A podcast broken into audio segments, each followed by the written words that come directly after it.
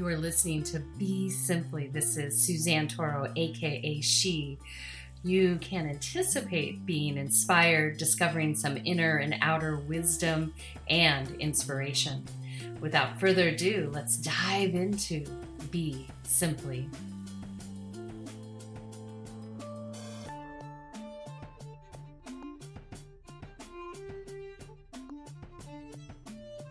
So, I want to welcome Rae Indigo here today on Be Simply.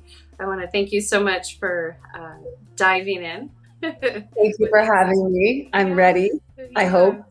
Oh, I'm sure that you're beyond ready because we're just going to uh, shine a light on you and all the beautiful things you do in the world.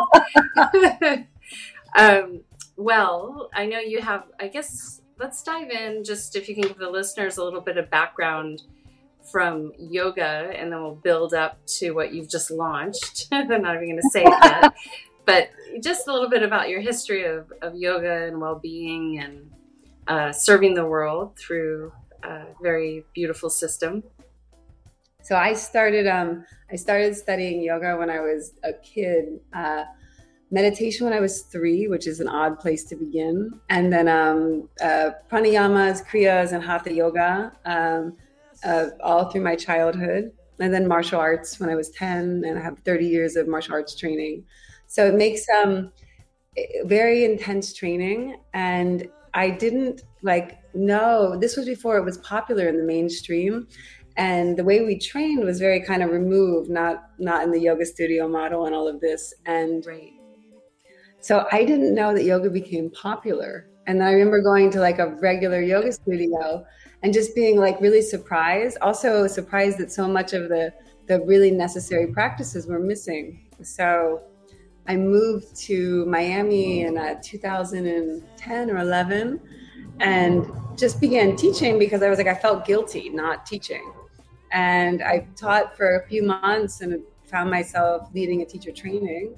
And then I started touring all over. It exploded underneath me because I don't know, I think the information was useful. And I ended up teaching all over the world Peru, Switzerland, Sweden, Bali, Mexico, and being on tour for most of a decade until COVID.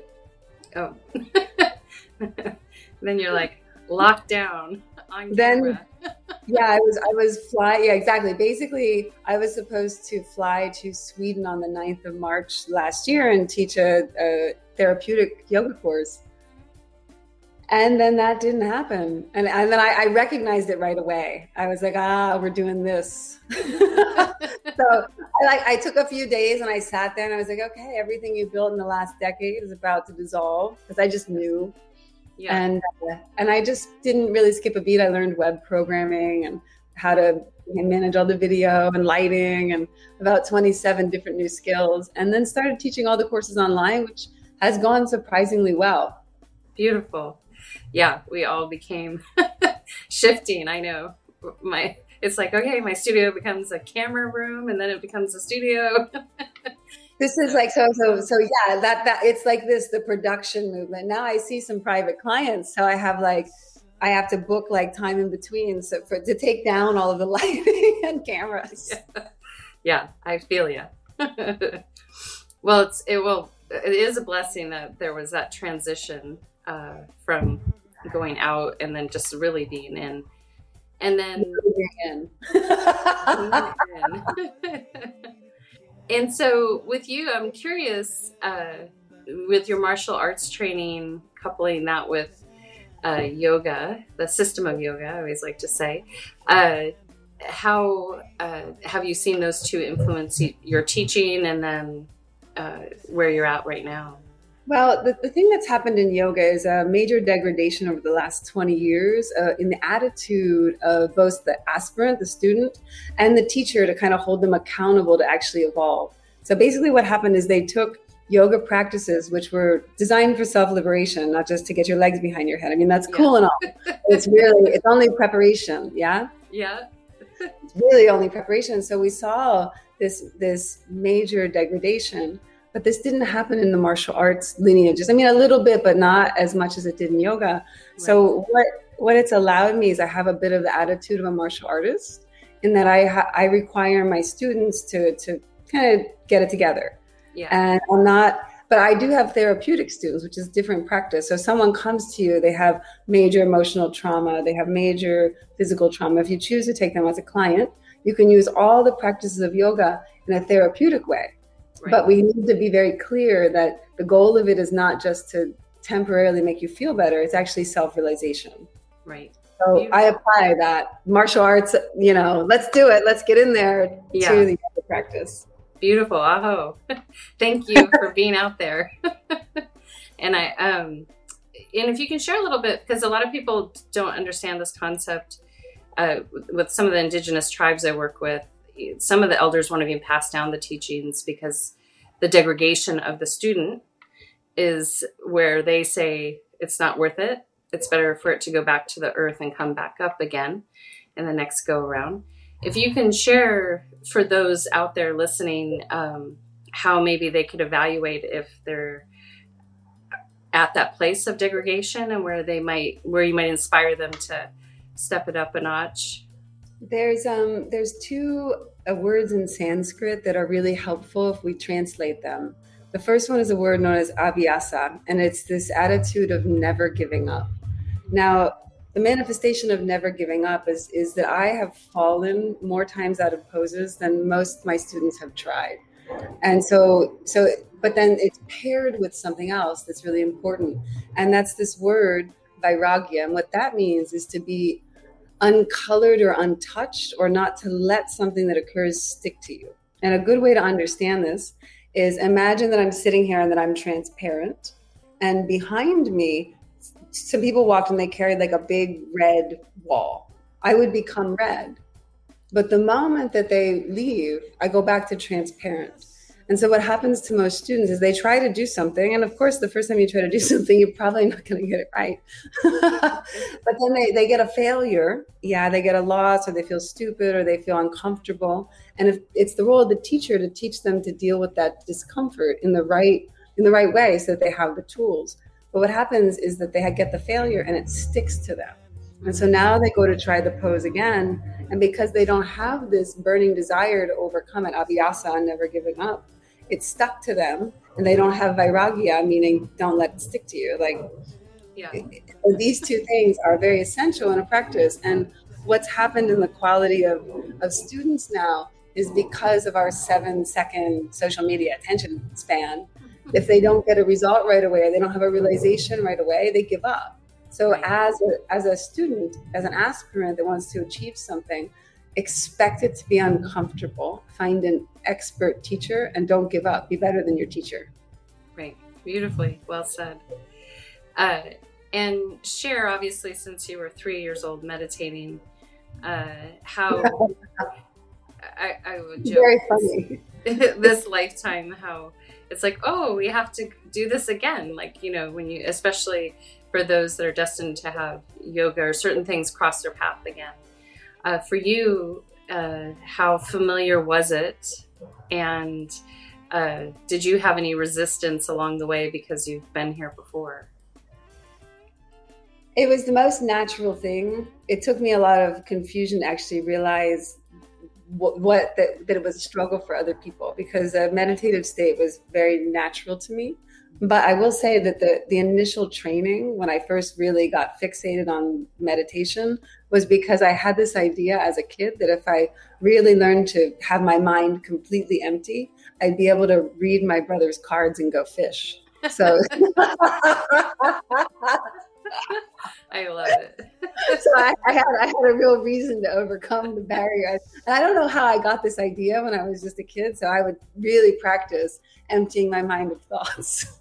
yeah. you wanted to see through his eyes or read his thoughts. yeah, exactly, exactly. It, you know, and it didn't work out yet. So beautiful. Uh, so now that you've adapted through COVID and Florida's been probably the least impacted from what I understand from clients I have there and friends that I have there. Uh, are you ready to hit the road again traveling? Well, I love, I haven't been, I didn't sit still. So as soon as this hit, I basically launched everything operational and then I made it mobile. So I went to Pennsylvania and then I drove to North Dakota and all the time I, I got all these different devices to, to pull Wi-Fi signals. I have like different ways of broadcasting. And so I taught from all over the country because you could still drive and I love nature and I wasn't, you know, in Miami when this hit, it was fine for a couple of months, but then it gets really hot, right. which means you're in the AC and life kind of sucks. You're like in a box and you go from your room to the other room and you do your broadcast. so I was just like, how about now? So I went to um, Pennsylvania to see my family and then decided that I it was a perfect time to visit North Dakota. Nice. and did the Great Plains over there speak to you? Yeah, I mean, I love I love the big mountains. I, have stayed in Miami so long because of the airport. It's easy to fly to South America and Europe, which is where most of my courses are. So, right. a direct flight when you travel that much is really valuable. Yeah, absolutely. shorter so distances. I, shorter distances, yeah. So I spent a lot of time just me and my two Pomeranians out in Colorado, North Dakota, South Dakota, and everything was, you know, North Dakota and South Dakota were really open and but there was just no people. So right. if you're yeah so it was, it was very fascinating. And then other parts of the country you know were totally closed and you couldn't even go into to get a subway sandwich. And so it was like it was interesting driving state to state and kind I'm of sure. seeing. And just because of my natural reclusiveness i loved it because i just it was me and hotel rooms and cabins and you know weeks and weeks and weeks in nature because I figured if I'm gonna be isolated, right, let's be somewhere expansive instead of locked in a box. Right. Well, good for you. uh, the the chronicles of COVID on the road. yeah, it. yeah. I mean, it, it was. I just figured if that's what we're doing, then I will see some mountains and get that final that time that I was missing from all the years of traveling. So it was it was it was actually beautiful for me and because i got tech savvy i was able to run my you know courses and everything from a cabin in north dakota. Nice. I love it. And so um, also in this process is this when or we'll make the announcement now that you created your skincare line that you've just relatively soon launched? Or how did this all happen? It hasn't really formula formula yeah yeah yeah it happened really randomly. So i've made my own skin formulations lotion everything because i went to school for chemistry mm-hmm. and i started doing all kinds of stuff in my early 20s with this. But you know it's not a cool business when you're in your 20s yeah so in December, I made a post just like normal yoga post, and I got all these people asking me like, "What do you use for your skin? What can you recommend?" And I sat there, and I I have a lot of ethics with my students, meaning I don't recommend them things that I don't do. So I was like, "Well, I actually I make my own stuff."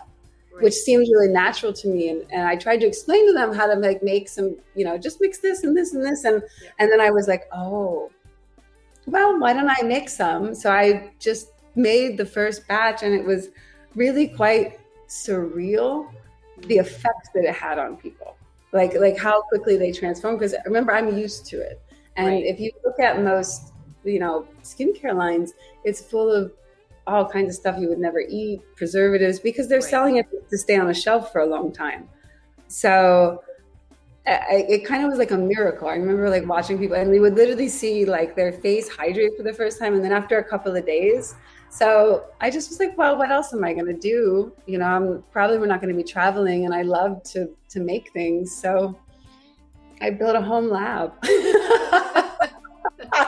there you go. but then I had to learn all the coding and because I, I, do all the things myself. So it's oftentimes, you know, 16 hour days. So I program all the site, I handle all customer relations and right. I have, yeah, so it's fascinating.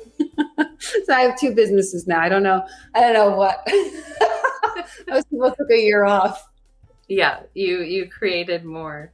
So, which is beautiful because you know, coming out of this ex- world experience that we've all had, uh, everyone's having to reinvent or re-navigate uh, what is. So, I think it's beautiful.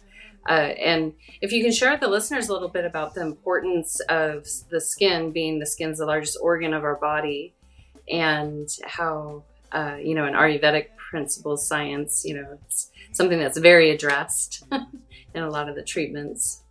Yeah. So so what happens with with people's skin is is first off it's chronically dehydrated or or has different inflammations and and I'm talking about like the the body skin, the face skin. Um, and what you see is that you know it's popular to use things like coconut oil on your face. It's just it's fine for the body, but it, over time it's not going to provide just enough if you want to keep your your face skin growing with the elastin, collagen, and keep it healthy. So there's you know in ayurveda we prefer sesame oil in general as over over the whole skin unless you're in a really hot climate. So and there's different oils that we mix. Like i'm i'm about to make a, a batch of something called uh, brahmi oil which is a you, you, yeah okay so you're you're aware. So it's a very interesting thing but I, I don't like any of the ones that they have so i'm going to just make it myself. Because the ones you order i want to put it in formulas. Right. And this is super super valuable for the skin but the other thing that's happening with people is they don't exfoliate properly. Either they do it too aggressively or you know, there's all these scrubs in Ayurveda. I don't know if you've ever used any of the different kinds of scrubs. There's ones that have like neem or ones that have um, different flowers that we make them out of. Like, yeah, yeah, yeah. And the, it's it's fascinating. So eventually, I'm going to be offering these, but right now we're I'm I'm swamped with the current the current product line. But you know, people don't know. So they don't know. And also, I can't recommend many other products just because the quality isn't there. They put weird things in it. Or if I find one that's good in a line, then they put kind of denatured things in the rest of it. Right. Yeah. And if you can share uh, with the listeners uh, some of the things for them to look at, because, you know, I see this a lot. People will, you know, they just don't know and they're carrying a toxic tube or bottle of something. usually, usually turn just turn over the bottle and look at it, and then sit down. Like we all have Google right at our fingertips. Right. Go on your phone and read what the ingredients are. Um, and and what you'll find is that the the majority of um, products they, they put in like a, a, few vitamins or a few good things but they're at such a small like if you read formulations they're at such a small amount that it's not actually working as a therapy. You're basically buying expensive glycerin and preservatives in a lot of products. Yeah. and if you if you understand like basic formulation you'll see that what you're paying for because i know puppies chill. Fine. Keeps it because i know what um what the formulations are from a lot of these companies because I pore through them. It's as I look and as I look and look and look because it's part of you know educating people. I am tremendously disappointed at just that, that people are paying the prices and they're getting nothing. They're get, right. they're paying for a fancy ad and the marketing, but you're basically getting overpriced glycerin with a few crystals of vitamin C in it and a few herbs that are well marketed, but the form they're using is so denatured or it's been extracted so much that it's not actually effective. And how do you know? Because you can just look at your skin. Right. Yeah. I'm 41. Yeah. There's that. That's, I, I think that that attests to the, to the protocol. Yeah. But the yeah. best thing people can do is just read it, Google it, educate yourself, and you can always make your own. You need to understand the base and then different efficacies that you put in for effects but you know it's it's i don't know. I have a chemistry background so it's like reading a cake recipe for me. Yeah of course. Yeah. So and then where can they find it? I want you to shout out the site. Ah I'm, I'm kind of bad at self at self promotion a little bit. I'm a bit of a nerd, so it's a formulaflawless.com, and it's a, I built the site myself, so I think it's super cool. Give me a few months, and it'll be even cooler. yeah, you did a great job. the nice thing is, is that you, if you use my products first, I have a money back guarantee. If you don't like it, I just refund you because I, I have a high ethics and I, you know, but I haven't had to do that. That's good. yeah, you, you know, if you had to refund everyone's money, maybe a new business option is awaiting. Yeah. Um, and speaking of ethics, you know, when we talk about skincare and ingredients, but also when we talk about the system of, of yoga and being a practitioner and even a teacher, can you share a little bit about uh, the importance? Because you've touched on it a few times about your own ethics, but why that's there and what the value is for us to have ethics ethics. So so ethics is the consideration that another being's beingness is as valuable as your own. And it's it's really understanding that if you if you don't have strong ethics you can't teach first because you'll serve something other than what's needed. You won't know like a lot of the things that happen that's very funny with ethics and teaching yoga is that if you're not comfortable with the discomfort of others you can't guide them through it so what happens is that because a lot of people see someone struggling with something, oh stop, oh stop. It's a fascinating thing. So unless you have very strong ethics into exactly how to guide somebody, what you'll find is that your students won't progress because mm. first you won't give them the instruction needed, and and then second you're serving a like a, a false idea. Like you want them to like you you want them like I don't mind if my if they like me, it's a bonus. But I tell them that if they need to curse my name, but do your practice. And this is a, that's the ethics of a teacher. It's that for me, when my students are successful, and many of them are much more successful than I am, this is like it means that I really did something excellent in supporting them, and it's it's such a joy. So as a teacher, your ethics need to be I am the floor, not the ceiling. Right. So, so what I teach you, I need you to expand upon that and build.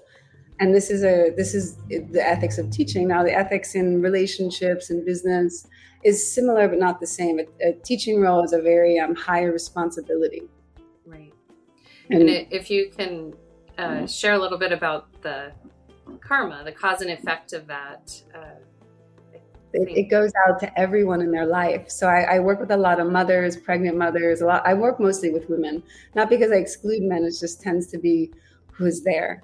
And when when you improve a woman's life, you improve everyone around her. And most of what we teach is the physical stuff is easy, but the the mental, the spiritual stuff, this is goes to the children, it goes to the husband, it goes to their work, it goes to their parents, it goes in everything they touch from the aesthetics of the space around them to the consideration after they use someone's bathroom to leave it in a nicer state because they're actually in communication with what's around them.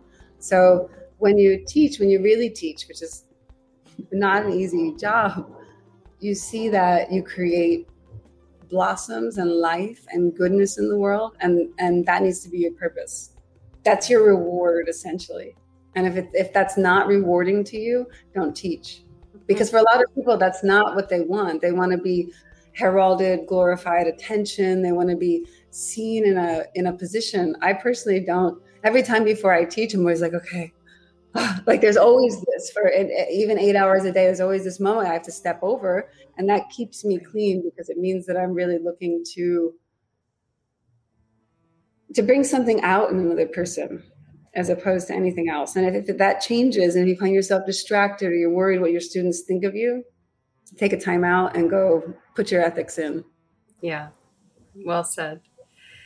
And uh, what have you noticed most uh, during this world transition that we've been in that has uh, really spoken to you as a person? Well, the, the main thing that's happened from the, the viewpoint of a yogi is that the people have been pushed down to a state where they are regularly having low emotions. So you see the prevalence of fear, anxiety, hatred, um, frustration, and then the following confusion and the life going out of sorts. Now, because most people don't have the tools to recognize what's happening and to recognize how to mediate it in their own life, that their life starts to go out and the life of everyone around them goes out. And so, what's happened globally is that some people, like, it's like imagine that you're uh, you're doing some sort of um, like you're you're you're making us a sword, yeah.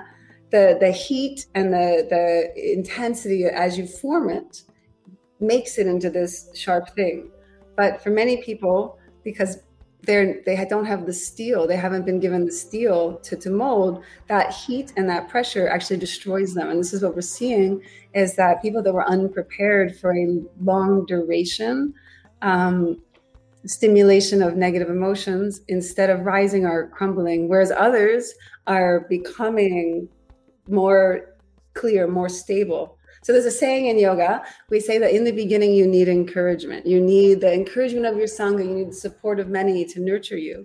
But then once you become strong in your practice, you need criticism.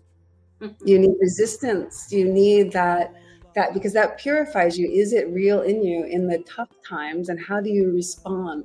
And so what we're seeing is that as this there's this new pressure is is what happens to a lot of people, and what I've seen is a tremendous degradation, specifically in the in the youth, because I work with a lot of families. So, mm. the you know, thirteen year olds, fourteen year olds, fifteen year olds, sixteen year olds, their life has been changed in a way that um, I don't know if they have the tools to recover, and they've been put into a, a total state of fear and anxiety. And that's not how you make people strong against anything. So if you if you want to lead people, if there's a, a sickness or a crisis, you need to speak to them in a way that makes them strong in their spirit. And this has not been done. Right. Absolutely. That's that's what I see. Yeah. I got chills. Uh, yes. I, and for you, uh, where are you guided to help in the recovery process? You know, because many of us are, you know, potentially going to need to help people in the recovery process because we have different varies of states of being in humanity right now. Ones that are like you just described ones that are strong or maybe uh, in moving towards their strength and then people that are completely uh, still unaware almost like in a, a fog like the shock.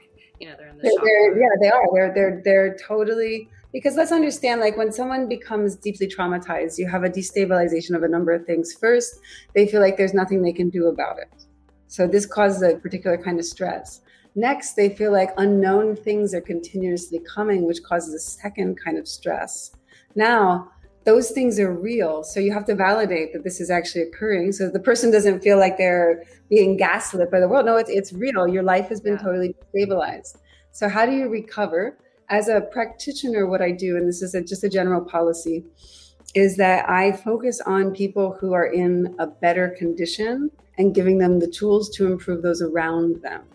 Mm. So if I take my energy and I focus on someone who's in a very bad condition, the the likelihood of them finding the fire to kind of pull themselves out is less. And so my time goes into an intense process, which I can do but as a as a teacher what i've done is i've actually limited my my courses to those who are in the condition to confront much uh, much heavier kind of data and information and then apply it. So i'm teaching teachers how to do the outreach. Just that, and that's my personal thing. And the, the best thing to recover anybody is is every being in the universe craves two things. And if you understand this you can begin healing them. The first is attention. You rest your attention on them the second is admiration without discrimination, meaning that you're not admiring this and disliking that. You're actually able to experience the entirety of their being exactly as it is. And if you can do that and have that and flow this, it's a high frequency of love. That's all that's required, not fixing or explaining, because that has such a powerful spiritual potency that the person begins to remember themselves. So you don't need to tell them anything. You want to return them. The spirit is naturally ethical. When it go, de- degrades and becomes individuated into different components, you see that now we get these these wars, and we feel like we are a divided creature. But how do you heal that? Is not by finding all the divisions and trying to stitch them back together. it's by reminding the spirit of what it actually is, and that's done without disparagement, without evaluation. Actually, you don't criticize; you grant beingness attention, and admiration. And it's very counterintuitive in this world. Right. But just that, just an hour of actually being with someone and listening and say, Oh, tell me more. Explain this to me, but in no mocking way, no way to help like fix their logic, nothing like this. Just to be with their spirit is the most healing thing. Very few practitioners can actually do it. So you know what I mean? To actually yeah. be yeah. yeah. But that's the most healing thing. Beautiful which is is uh, harking into what a yogi aspires to a union, uh, being that you have a love for nature, uh, a love for yoga.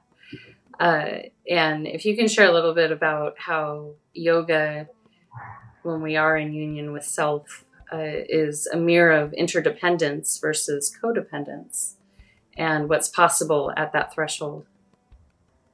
So, when when you uh, attain the the state of self realization, which you never lost, so so we, want to see this map. There's a there's something in yoga called avidya, which just means ignorance, but it's really defined as the primary forgetting which means that as we take birth into a body, there's a, a veiling process that occurs where we begin to look for self outside of self. And, and so this is this avidya, this ignorance.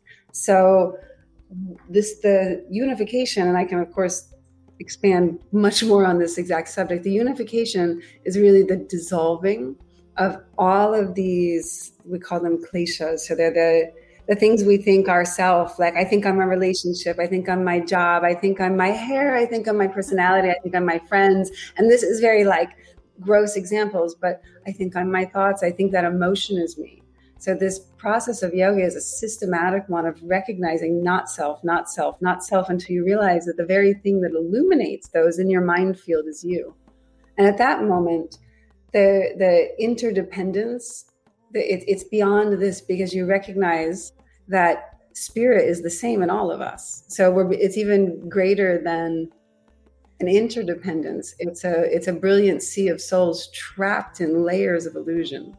And when you recognize this, it's impossible not to understand another being and also not to love them. It doesn't mean you don't handle them as a, as needed, but you love them while doing it. Yeah. Yeah. So, and then, but what happens in, in codependence, and this is an interesting thing I'll touch on, is that um, many people form bonds, and this is, well, we'll use some chemistry analogy here. They, they form bonds ba- based on a pain body to pain body, which is one way to say it. It's like, it's as if you're imagine your field we'll say we'll say field your energy field imagine that you had certain spikes in a way and and you ran into another person that had a perfect dent that matched your spike so what happens is that you'll form this it's a codependent bond or it's a it's an unstable bond. Now it'll be there and it'll exist as a way where you connect with the person through painful through the sharing of painful experiences and you'll seek outside stimulation because the bond is unstable meaning it doesn't have its own harmonic. So what happens is that if one person in this relationship begins to improve, that pain body won't be as sticky and active and it'll begin to recede and if they and they'll find that either they that, that they'll lose the relationship in general and many relationships are held together by this kind of bond not by a a, a deep spiritual connection of presence and so that's like codependent is just a form of the myriad of pain body mergings. And if you witness this and you, you, listen to someone, you can spot it immediately by the way they speak about the other person that it's pain body, which doesn't make them bad or good. It's just yeah. a different kind of bond absolutely. And uh, use that word dualistic word bad or good. It isn't bad or good. Share a little bit about how energy doesn't have an opinion. energy flows where attention goes. So it, will follow your opinion. So it, energy is an interesting subject. So I'm teaching a course right now that I, I, basically sold as a pranayama course, but it's a full Kriya meditation energetics course, mm-hmm. um, which is where you understand how to um, first handle your own field and then to generate uh, specific frequencies in the fields and the spaces around you. So it's very fascinating. But at the, the basic level of when we want to handle any kind of energy, is that you have to decide. It's a fascinating thing. So you have to decide not to look for it or hope for it or search for it. It's a big misunderstanding, especially when we're talking about the like the nadis, the energy channels in the body, or whatever they want to call them. We have many names. Yeah. The idea is it's something that you're looking for, as if it was like a vein and you'll find it. But it's not. It's actually a a thing that you create. Yeah, and you're creating it unconsciously. And the process of understanding these energetic flows is to, to rehabilitate them into proper geometric forms and create them consciously, which means that you're in a deep state of presence in the moment. So the, the amazing thing about any energy work is that it requires that the person's attention is in present time, which is why most people can't do it. Right. Because their attention is somewhere in the past, somewhere in the future, somewhere to the left and a little bit back. And, yeah. and so we have to go through a purification process where we process the distractions to return the person to present time before they can direct energy. Absolutely. That was and, really a, a, much bigger answer than you probably wanted. No, it's, it's beautifully stated. And if if you can share uh, what happens in that very very present moment space because just like a deep meditation where everything falls away and one may i always described you don't know really you're there till you come out of it. But in waking state when you're in the present moment uh, if you can just share a little bit about what happens in that magical space.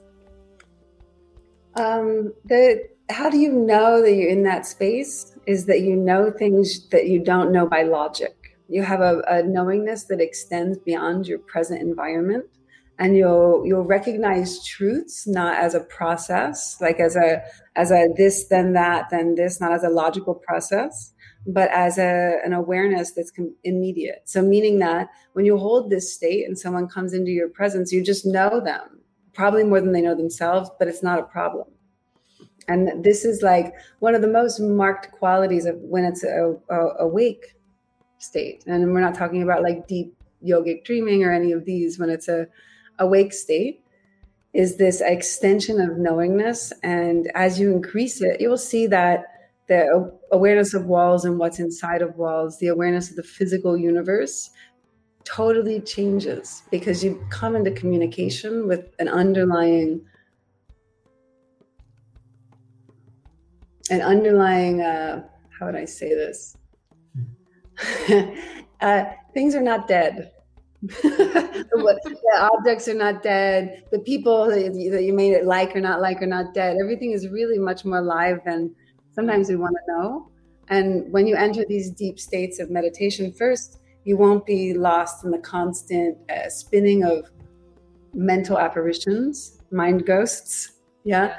You will find that uh, like a like a Mahamudra state or a Samadhi state, any of these, you'll find that there's if there's a thought, it's like it's so far on a distant horizon, and your presence extends in a vast expanse, and you could you can rest your attention on anybody in your life and know what's happening, and you can see it clearly. So this is this is a, a result it's it's easier than you think, but but you have to create the right container because the mind, the the mind is how would we say this? A good a good way to understand body, energy, and mind. This is an analogy, of course, so it's not exact. Is if you think about body like a block of ice, you can set it somewhere and it stays still and it's easy to control in a way. And if you think about um, the the energy of the body, you can think about like you have a, a cup of, of, of water. It takes a container to control it, but it's easy to control. Mind is like steam. yeah. So you must have a very uh, a, a, the right kind of container in a way to to control it. And when you do, you can set it aside. is, is a wonderful thing. Just put that over here. Yeah, exactly. Only utilize it when you're mixing oils. Uh, even then, yeah, even then, it's so it's a, it's such a. I mean, I look at the formulations, but I wouldn't say I'm I'm thinking per se. I'm right. really. Yeah, it's I very much. You're in your flow. and if, as you're speaking, uh, if you can touch on a little bit about how the uh, senses retire. I think oftentimes, if a student is moving beyond just Western yoga, asana, and maybe starting to get a little pranayama, but but if all of a sudden they start to look a little bit deeper and they see this thing about retiring their senses, uh, beyond there, there's some really yummy things. uh, can you just shed a little light on uh, what oh, happens? So, so the the eight limb path of Raja Yoga, which is what you're talking about, has essentially eight components, and they're oftentimes presented in a linear way, as if it's steps. Um, but actually, they're they're a circle that comes out of a samadhi state. And so, to understand any of the limbs, we have to define the word samadhi. So, sama means equal or balanced. And it's very important that you understand this because it explains the other eight limbs. So when something is equal or balanced, it's non-dual, it's not moving. This is different from balancing. So it's a what's happening here is that they're pointing at sama is a is a deep absorbed state where the attention becomes completely stabilized, which means that it's in the spirit because the only place in you that is totally balanced, it's not balancing, is the is the actual spirit or the nothingness, which comes into the somethingness that we call by many names, Prakriti, Maya, there's many. So the particular limb that you're that you're referring to is known as pratyahara, which means sensory withdrawal. So it's um it's a necessary step to to not have the mind be jumping. Yeah, because what happens is that you're trying to meditate and you hear your neighbor's cat running upstairs. and then you start thinking about cats, you remember this thing, and then you're somehow you're like remembering when you went to the bank this morning. Yeah. So pratyahara is a is a is trained very specifically um, by withdrawing the senses in a way, and the other part that's lost is that you actually push the sense channels the opposite direction. So many people are losing hearing, losing sight, losing smell, losing all of this because this the sense channels, and I'm just going to use a, a word that might not be familiar. It's a the word precipitate, or we can think of it like a congestion or something resting upon, because we've been hearing so many things that we didn't want to hear. We weren't willing to experience those sounds or those stories. So, in a way, to avoid it, we begin to hold the precipitate with which blocks the functioning of the sense channel. So, how do we get students to correctly withdraw? It, this dual universe is so hilarious by actually teaching them how to outflow through the sense channels, which is a such a fascinating subject and practice. And as a side effect of this, you oftentimes see a massive improvement in hearing, sight. Eye yoga is based on this, but it's not taught correctly because they never explain this principle of outflowing and right. non-grasping. Yeah. So, so the, the the art of pratyahara is learning both flows of the mechanism, not just to remove attention from the sense channel, but to actually push attention through it in a way that clears it they both have to be taught equally to to to really be mastered. Mm. So well said. and as you're sharing that, you're reminding me, you know, right now a lot of veils are dropping. And so yes, a lot of veils are dropping and and it, I like the description of when people start to either they don't want to see or they don't want to hear, so they evade that uh, and I think right now, as many people that can let that veil drop, the better for the human species. If you could give the listeners just a little tip on how to really confront maybe what they're not wanting to look at within self, not right now we're being polarized by pointing fingers at one another, but how to look within self at what we maybe don't want to see, hear, feel, touch, taste. So there's a couple of practices that I that I give to my regular students, yeah, that are incredibly beneficial and you'll you'll hear them and you'll be like, "Oh, I know I should do that," but you actually have to do it. Okay? So the we want to understand what it means to confront. So when you're uh, uh, i'm going to talk a little bit about martial arts here so we have a saying that um, either it's uh, too soon right timing or too late yeah. So when you go to, and I'm a Wing Chun martial artist, so close quarters, really violent street fighting styles is what I love. so, so the truth comes out. yeah, yeah. Because if there's no padding, there's as a woman, yeah. it's the only way you can defeat a stronger opponent is to know how to walk into their punch and get right. behind their guard. But it requires yeah the ability to confront and I, I, remember when i was first being trained in this because i was trained in hard styles i was trained in like different kinds of kung fu, but the Wing Chun training is very specific. You learn at the first moment that if you realize a fight is on, if something is going on that you need to confront, you immediately explode towards it. Mm-hmm. And this is really scary. I trained against guys that are like 250 pounds and they're coming at you. And but the, the, the system works. So you have right. to like you're, you're developing a trust in the system. Yeah. Right. So how do we confront? We have to recognize that fear, just like the book Dune, you know, they say fear is the mind killer, it's the little death. You know, I, I recommend everybody Google that quote because there is no situation when fear benefits you. So let's say let's say you're on the edge of a cliff and you might fall to your death. You don't want to be afraid because you're going to have all these physiological issues that come up. So what do we do when we feel afraid? Is that we first recognize that when you're running from something, it definitely is going to hit you. It's probably going to hit you. It's, it's like coming at you and you're running. So when you run, you can't confront.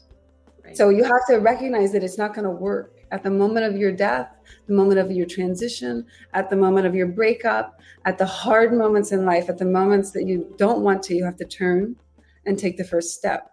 And the easiest way to do this on a gradient level is every morning when you wake up, you will find that you sit down, you have your tea or your coffee or whatever it is, and you write three pages. And the three pages are whatever is on your mind. And they're not meant to be poetic. They're not a Facebook post. They're nothing useful for the world. It's an outflow of all the things that you're that are playing out just below your consciousness. And what you'll see is that if you do this, you will unravel so many things that you're avoiding. Hmm. As you do this process, you do a second process which is is where you make lists of things that you actually need to, to handle. And then you set an exact date to do them. And you keep that. And you also the ones that are not necessary to be done see it, it seems really obvious but this is how you confront. Yeah. yeah you don't want to have that conversation with your spouse. You book a time. Yeah. And you find a way to start the words because there's a there's an amazing thing that happens when we confront the things that we are afraid of is that they tend to dissolve in front of us. You actually have the power to melt and change your life, but not if you're running from it. You are God in a body. What are you afraid of? Yeah. Uh, Absolutely. So, so, so, how do you confront? You use these low gradient things, you do your actual practice, and you begin to notice when you feel afraid or running from something and find the way to see it because only when you see it can you decide is running the best choice? Because sometimes mm-hmm. you know sometimes you're much faster than the thing and that is yeah. the way to confront it is i'm getting the heck out of here. Yeah. But sometimes you can't outrun it and and and this comes with everything from your laundry which i would love to outrun to an actual like you know you find yourself go, coming into a car accident you if you throw up your hands and let go of the wheel for, and you're like oh my god i can't believe it's happening. For sure you're not going to have any control. But if you're able to say okay time's slowing down and this is happening it's possible because you're of your very presence that you can change the outcome. And this is what i teach people. Yeah. by your presence by your attention maybe you can change the outcome. At least we should try. Right. Yeah. Or it can be more graceful uh, exactly. I remember on this subject, I was one day in a hurry, which I have a general policy I don't hurry, but I was in a hurry. I was late for something, and I'm walking out my door, and I have these steps that are, you know, one smaller than the other, and they expand out. And I have my Pomeranian in one arm and my computer in the other, and I'm like going to my car, and I misstepped. And thank God for my training because I had a choice, right? Land on the dog land on the computer or like try to do a ninja roll into it. So the outcome was both the computer and the Pomeranian were fine. My ankle was a little unhappy for a good six months, but you know, this is confronting. Is like in the real moment, you make the decision to save the most things possible. Beautiful. Well said. So, yeah, it's fight or flight, but you don't stay there. So, I, I love that you're encouraging all of us to confront, especially at this this moment. You cannot. the, the, the, reality is, as much as you may want not want to, you you do. And I this most of my coaching practice with my yogis is showing them how to like handle their bosses at work. I just got a, a one of my students. she got she got offered a double double her salary just because I showed her how to actually handle the situation. Mm. Instead of feeling anxious and put down, in a week we were able to turn it around. Why? Because confront doesn't mean you punch someone. Confront means you put your attention fully on the situation. You apply in discernment, presence, and awareness, and you are clear on what the outcome you would like to have happen that benefits all people in it. Yeah, well said. And when you uh, speak of discernment and awareness and the, for the benefit of all, uh, can you give um, the listeners a little guidance on what what that means? Uh, for, you know, in the Tao, uh, you know, a master, a master can you know tell a lot about how someone enters a room. You know, they can see if they're aware of the room itself, of simple things like shoes and keys, uh, and then what, if they're the master.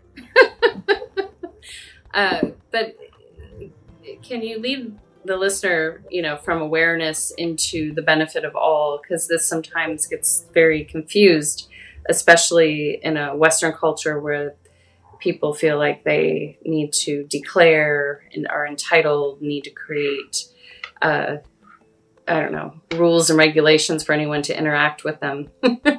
so. Yeah, this is a big one with me. So here's the thing is that the question is one of do we want to create awakened beings with excellent discernment and how to, because really, how do you have a great people? All of the people are able to consider those beyond themselves. And, and to do this, it starts first with you, and, and, and first with you having the ability to experience the beingness of another, which may be completely different from you. Now, experience doesn't mean agree with, it means to allow it to exist I may not agree with the scorpion, but I don't need to kill it. I also don't need to put it in my bed and say, well, no, we can be one. Yeah. no, I, I, can say, ah, it's a scorpion. We'll, we'll kind of, we're going to, we're to put you over here, but I don't need to kill you. Yeah. And, and what's happening now with the hatred that people are learning to, you know, justify and weaponize. If you have to justify the way that you are towards another, you're already out of ethics.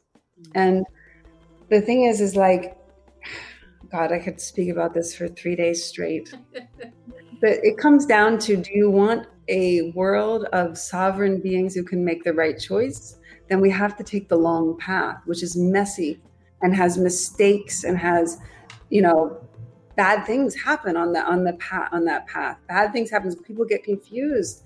They they yeah. Or do we want the path where you know, which is the other option, which is where you are nothing but a body and the body needs to be protected at all costs. So we lock it in a room and we say nothing can happen to the body.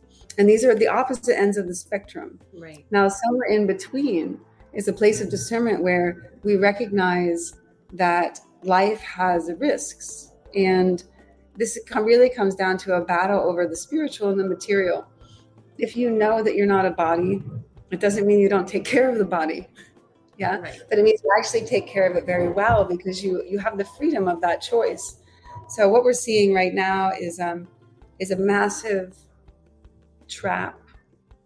And you have to follow that premise that's being brought to view which makes them attack and bully and compress and suppress and stop the motion of others around them to protect themselves instead of learning how to direct the motion of others around them which is a different thing. Like it's a, a master doesn't stop the motion unless you're literally a danger. Then I stop you only as much as I need to until I can remedy you. Right. Yeah. What you actually want to do is direct the motion of others. And our goal is always to create well being. And well being is a manifestation of each spirit and being's knowingness, not their compression. Mm. So it's a fascinating time. It's a fascinating series of justifications that are used to imprison our fellow man. It's always justified when we lock them up. It's always justified when we did that wrong thing. We have a million justifications. And that is um that is gross. Yeah. It's ineffective at the end of the day because what do we wake up in? What world right. do you want to wake up in? And we have to really look at this because there are massive, massive tech things that are coming to to win the argument against material versus spiritual. And each being for themselves has to look inside and decide are you a body or do you have a body? Right. Because many of us who are warriors, we know that we may have to die so that others can have a kind of better existence. And this has been, you know, this is the warrior path. We we know that we're not that body and there's something more important than my individual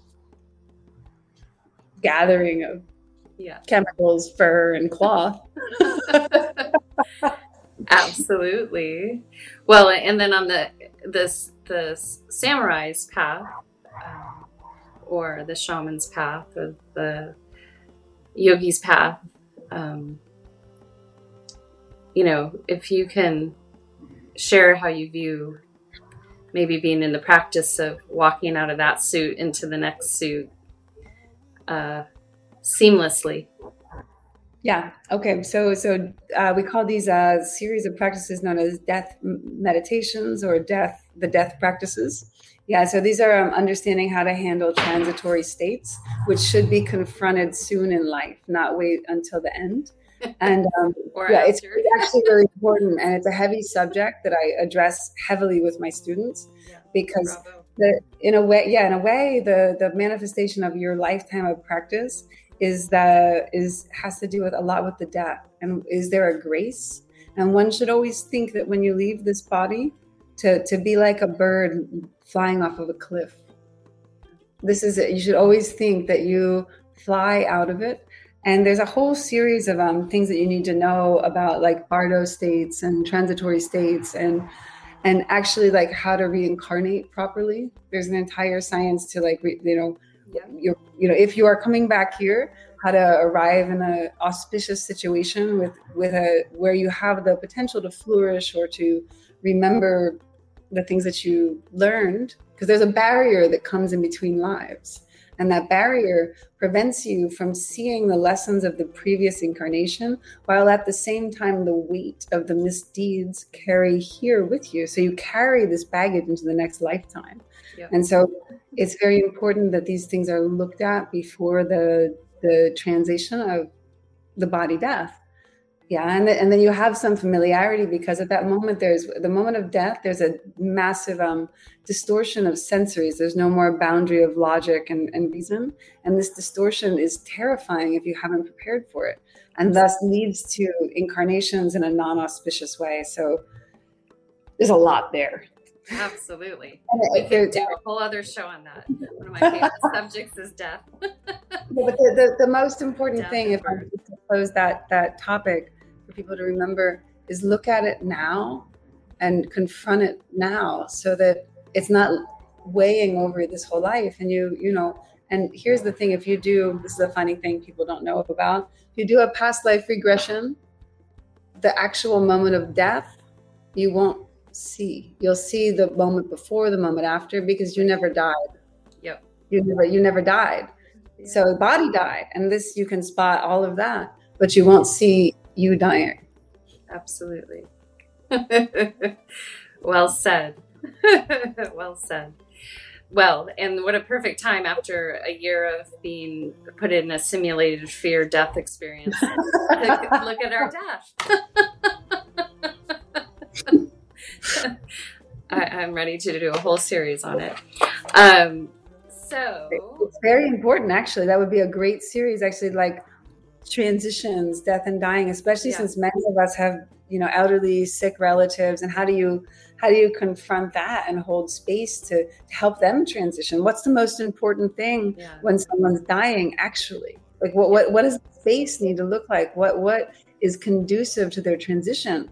Yeah and how should you hold your energy your spirit in that moment is should all be seen before we arrive at that yes, moment absolutely and at the birth there's a lot of karma that gets cleared with the that that process too so they're back to back really I'm like, that poor baby just died. Just give it a break for a second. yeah, exactly, exactly, exactly, exactly. It's like, what the heck? I don't know any of y'all. like, wait a second, I was just 90. Hold on, I just got squeezed a lot. exactly. Oh, well, Rae, you are a beam of light, and uh, it's been beautiful to have you here, uh, to have you back in the near future. Uh, and uh, I appreciate all the work that you've been doing, and I'm glad you incarnated now uh, to help the humans on planet Earth. So I, I love I love people. Yeah, this, that's good. I, I, but I really do. I really, I just love them, and I see them, and I see all the things, and I'm just like, I just love them. Yeah, You know, I, it's, it's I can't help it. Yeah, I agree. I'm in love with humanity, so it's a, a, a beautiful place to be uh, in our in our humanness. So you have um, rattle off your websites again. So uh, yeah, so I'm and I'll put the links below. But it's always good. yeah. What's most important is that people get useful information. But if you want to track me down, I'm highly searchable. Um, I have two companies. I have World Yoga Institute, which is um, a, a, school for yoga, and it's I do everything from teacher trainings. I do have regular classes. Um, I do in depth, you know, as you can tell just from this interview, I'm really interested in teaching the deeper things. And that's where I find that probably my best value is. And then I have um, an amazing skincare line that's made by a yogi. So yes. I really care about everything that goes into it. Um, and that's formulaflawless.com. So World Yoga Institute, actually .org and formulaflawless.com. Beautiful. And we'll put the links everywhere as we circulate this. So Thank so, you so much. It's, it's so lovely meeting you. Your questions were just amazing. It's great to meet you and see you and um, kindred spirit. And you have a beautiful evening uh, there on the East Coast. And we will be in touch in the very near future. So nice to meet you, my love. And uh, I will be in touch. Okay. Ciao, Bella. Ciao.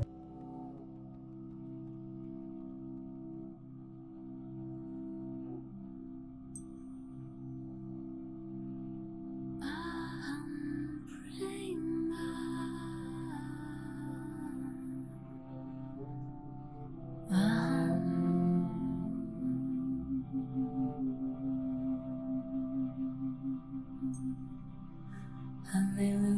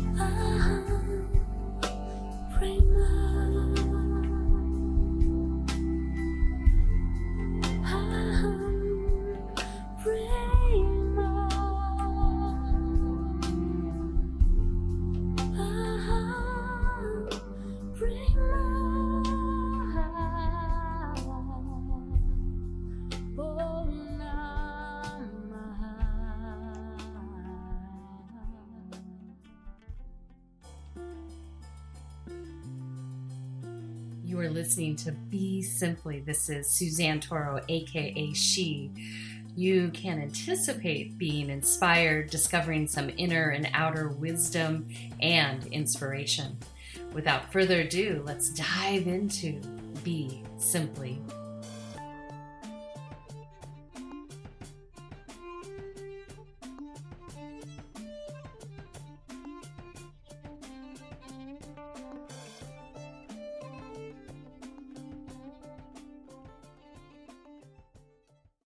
Lucky Land slots, you can get lucky just about anywhere. Dearly beloved, we are gathered here today to. Has anyone seen the bride and groom? Sorry, sorry, we're here. We were getting lucky in the limo and we lost track of time. No, Lucky Land Casino, with cash prizes that add up quicker than a guest registry. In that case, I pronounce you lucky. Play for free at LuckyLandSlots.com. Daily bonuses are waiting. No purchase necessary. Void where prohibited by law. 18 plus. Terms and conditions apply. See website for details.